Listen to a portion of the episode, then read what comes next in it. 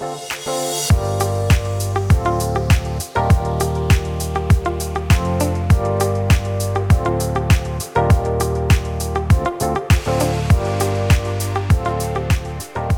välkomna till Högräntepodden. Det är jag som är Stefan. Jag är Gustav. Ja, det är tragiskt, men idag tänkte vi prata om krig, både krig och techfrossa och hur det påverkar högräntemarknaden. Ja. Det, det trodde vi ju inte att vi skulle behöva uppleva ett krig i Europa på 2020-talet. Nej. Men eh, det är ett faktum och, och vårt jobb är att kunna hantera även detta, helt enkelt. För kundernas del och, och se till att de får så bra förvaltning som möjligt de här dagarna.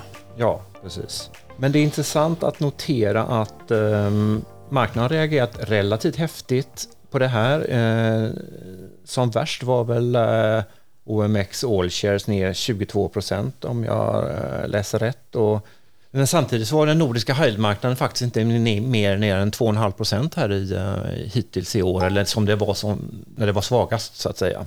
Mm. Och det är rätt stor skillnad om vi jämför med för två år sedan när pandemin bröt ut. Ja.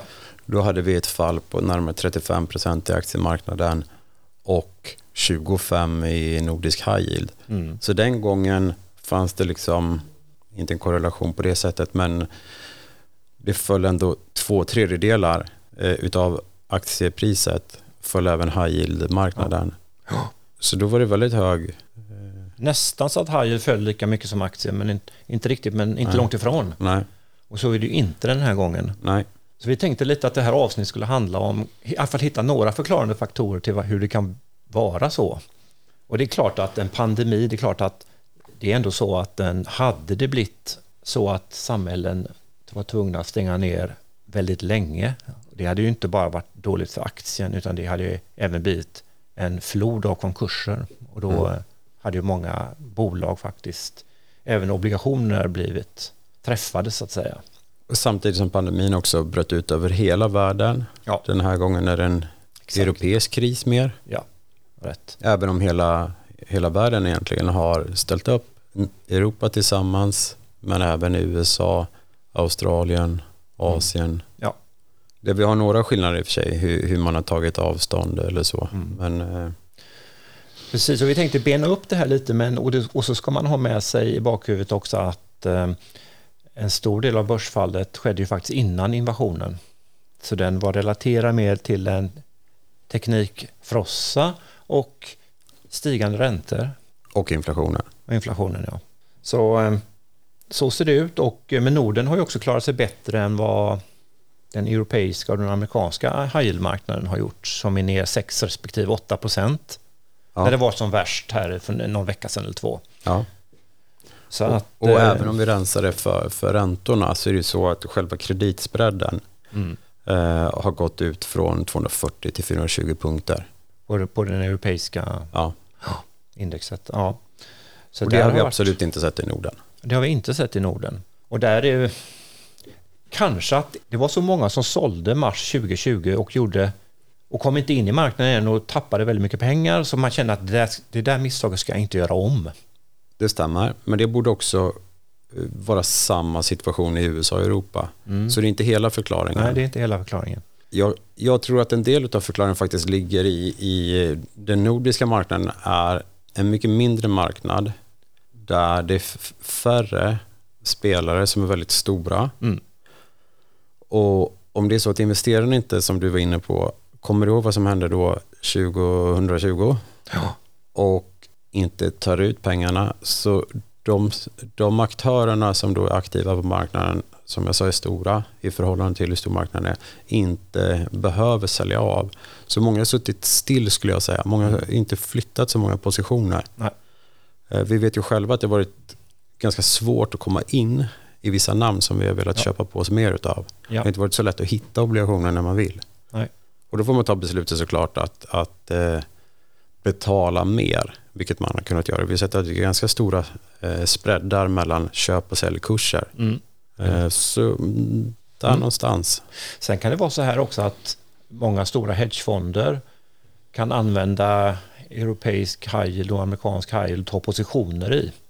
Medan nordisk high yield är så pass liten så det vill man inte riktigt göra av likviditetsskäl kanske. Nej.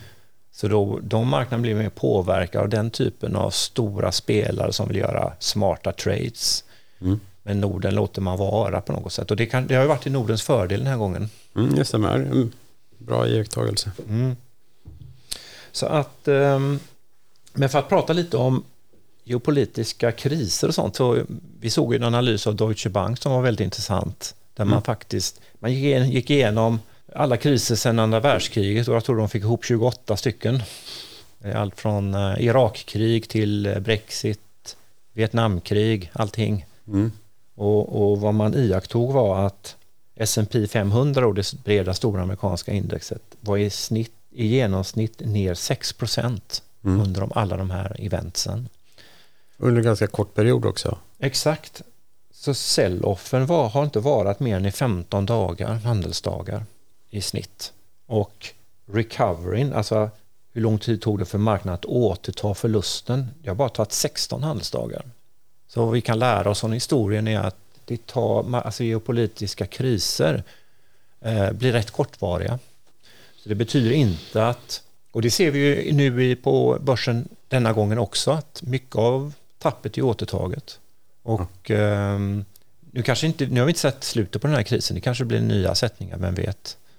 Men eh, det, det vittnar om att eh, kriget behöver inte ta slut för marknaden ska våga blicka bortom eh, den geopolitiska spänningen så att säga. Nej.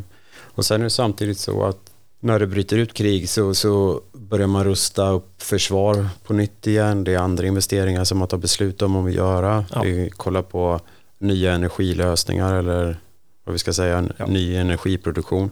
Ja. Vilket stimulerar ekonomin igen. Ja, exakt. Och försvarssatsningar nu som. Magdalena Andersson har och Tyskland och andra som plötsligt ska spendera 2% av BNP på försvar försvarsmateriel. Mm. Det är också en boost för tillväxten. Så, så funkar börsen. Men, Ska vi lämna de tråkiga bitarna bakom oss? Ja, det gör vi. Och så går vi in på det här med techfrossa då, då. För det är det faktiskt så att vi är inne i det också. Och eh, vi är inte riktigt inne i en bear market. Vi ser Nasdaq är ner nästan 20 men lite mindre. För är, det, är ett index mer, ner mer än 20 då brukar man definiera det som en bear market.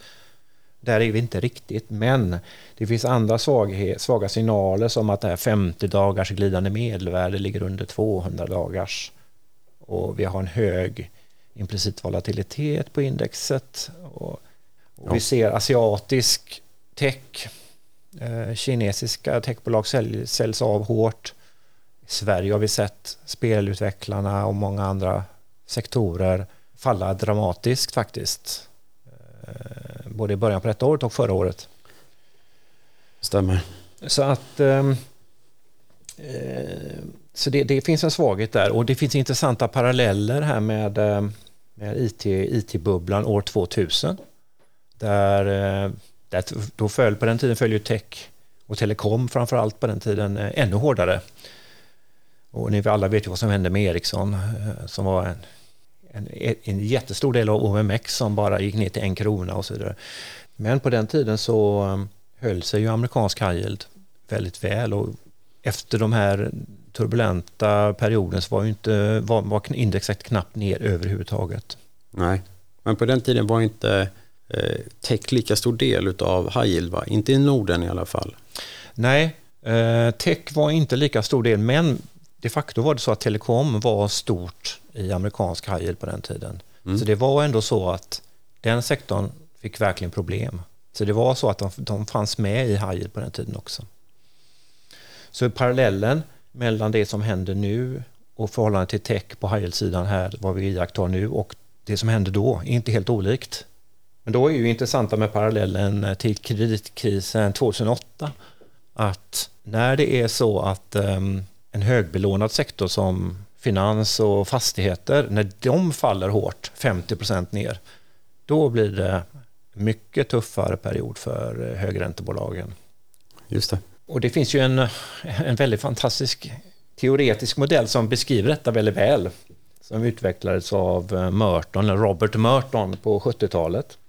Han var, ja, är väl fortfarande professor emeritus vid Harvard. Han fick ju sedermera Nobelpriset med Myron Schultz 1997 för den här modellen. men vad den handlar om är att man kan se företagets skuld som en köpoption på företagets hela värde. Det låter lite avancerat men, men um, finessen med modellen är att den läser in aktiepriset så man får ett, hela tiden ett aktuellt börsvärde på bolaget. Och man kan också räkna fram volatiliteten på hela företagets eh, tillgångar utifrån volatiliteten på aktien så att säga. Just det. Och då får du en, en väldigt levande modell som beskriver kreditvärdigheten eh, till skillnad mot ratinginstituten som är väldigt mycket mer, de tittar på senaste kvartalsrapporten som egentligen är historisk information om bolaget. Den är inte framåtblickande som den här Merton-modellen är. Så att um, det är lite svårt att förklara det här utan en graf tycker jag själv, men vi ska göra ett försök i alla fall. Och om man tänker sig att hela bolagsvärdet är 100 och så är det belånat på 50 och så har de volatilitet i bolaget som gör att det går upp eller ner 10. Då är det väldigt liten risk att de här 10, när den går upp till 110 och så går det ner till 100 och 90 igen och så kanske går ner till 80 och sen upp till 90 igen.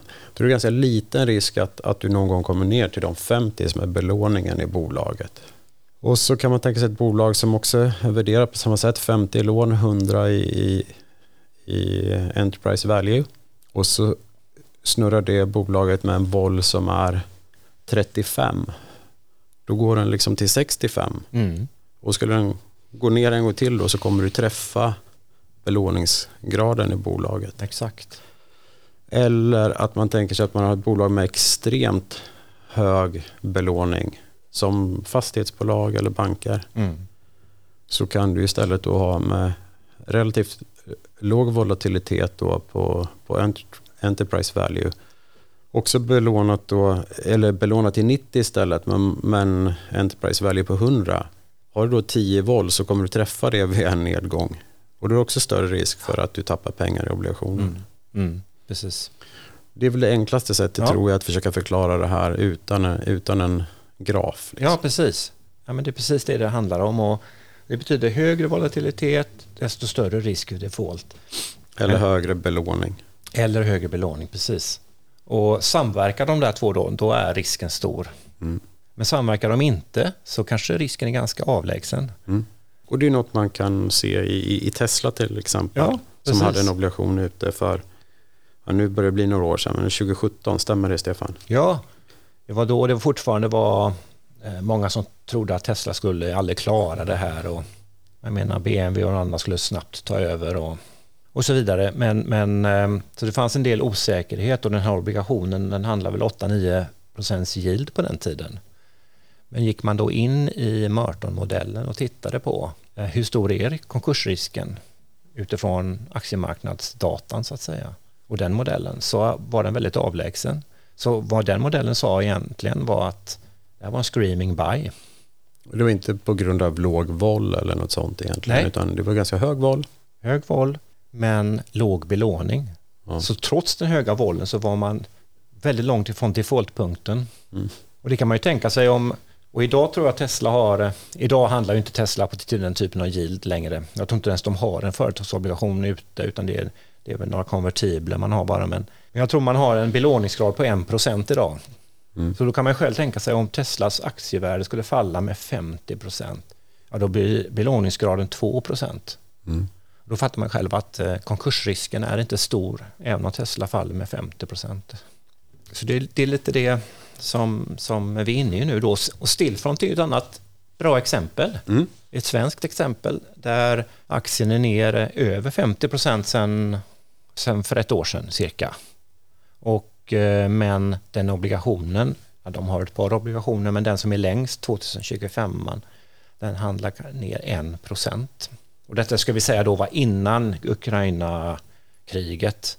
Mm. Så var den ner 1 procent. Så att väldigt liten reaktion på obligationen trots det stora fallet i aktien. Mm. Så att, och det är samma förklaring där? Om det är samma det. förklaring och, och um, där har marknaden reagerat på ett bra sätt. Ja. Det är faktiskt så att kursrisken har inte ökat nämnvärt.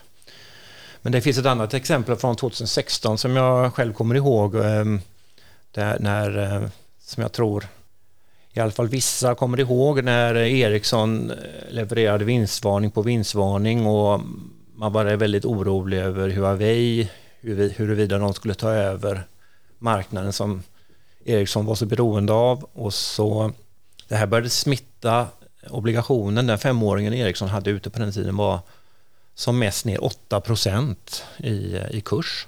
Och eh, jag vet att jag på den tiden gick in i Mörtomodellen och tittade, hur, hur är, detta, är detta rätt?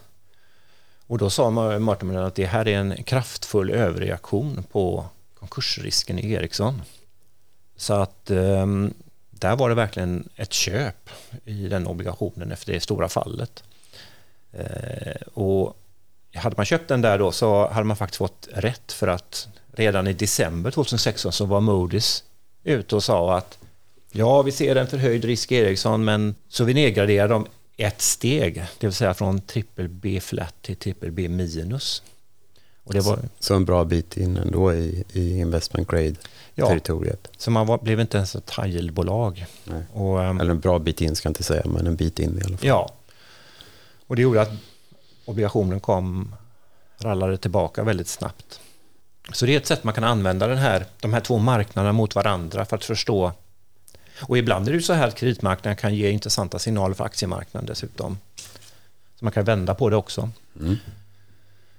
Så, så, lite grann är det inte så Gustav att våra slutsatser här är att ehm, eh, det beror väldigt mycket på vilken typ av börsfrossa vi är inne i om högräntemarknaden ska reagera mycket eller inte. Och den här gången kanske den nordiska har reagerat mindre än vi trodde.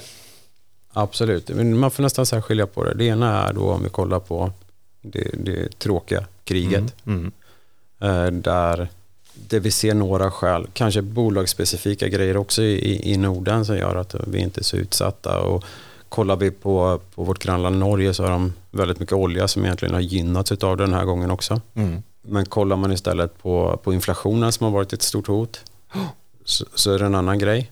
Eh, och, och, hur stor andel av indexet är det som är i en specifik bransch? Som vi pratade om vid kreditkrisen när det var bank och fastigheter som var skyldigt. Just det. Eh, då, då trillar indexen ihop för det är en väldigt stor del av indexen. Och det fick vi uppleva 2014-15 när oljan gick från 110 till 28 dollar fatet där. Stämmer. Då fick ju hela high yield-marknaden en riktig känga. Ja. Um, ibland får det spridningseffekter. Ja, precis. Men inte alltid. Nej, precis. Så vad kollar vi på nu då? Um, ja, det är väl egentligen krigets utveckling och centralbankens, centralbankens reaktion på den stigande inflationen. Som inte blir bättre på grund av kriget heller. Nej. Det, det, inflationen får faktiskt ytterligare boost här när råvarupriser går upp och komponentbristen som vi redan sett tecken på blir också värre. Ja. Ja, vi har tyvärr väldigt mycket som talar för högre inflation. Hela den här Kina-politiken också, som man, där man ska ta hem produktion. Från, man vill inte ha så mycket i Kina för det finns risker med det. Det är inflationsdrivande, det blir mindre av full konkurrens på världsmarknaden. Mm. Utan det är andra faktorer som bestämmer vad saker och ting ska produceras. Och det, allt det där är inte bra för inflationen. Nej. Och så har vi konsumenternas humör. Ja. Hur reagerar konsumenterna ja. på det här? Ja, exakt. Menar, för, för, höga priser så kanske man ja. faktiskt låter bli att köpa nytt. Speciellt i USA där med 7-8 procent inflation, det är väldigt mycket. Mm. Allting har blivit väldigt mycket dyrare och eh, har man inte fått högre lön då så eh, håller man kanske igen och blir i alla fall blir negativ och det, det är någonting vi ska följa väldigt noggrant. Mm. Men än så länge får vi väl ändå säga att vi är rätt positiva på tillväxten i år där vi tror att eh, vi ändå ska vara någon sorts övertrendläge. Men, men, men eh, stigande räntor får vi bara räkna med. Där, så vi satsar ju mycket på eh, flytande kuponger och sådant. Mm. Det, det, är där man ska vara. Ja, men vad säger du Gustav, ska vi runda av där? Ja, jag har inget mer att tillägga om, Nej. om det här idag. Nej, så att vi tackar för oss. Tack för att ni har lyssnat. Tack ska ni ha. återkommer vi. Hej, hej. hej.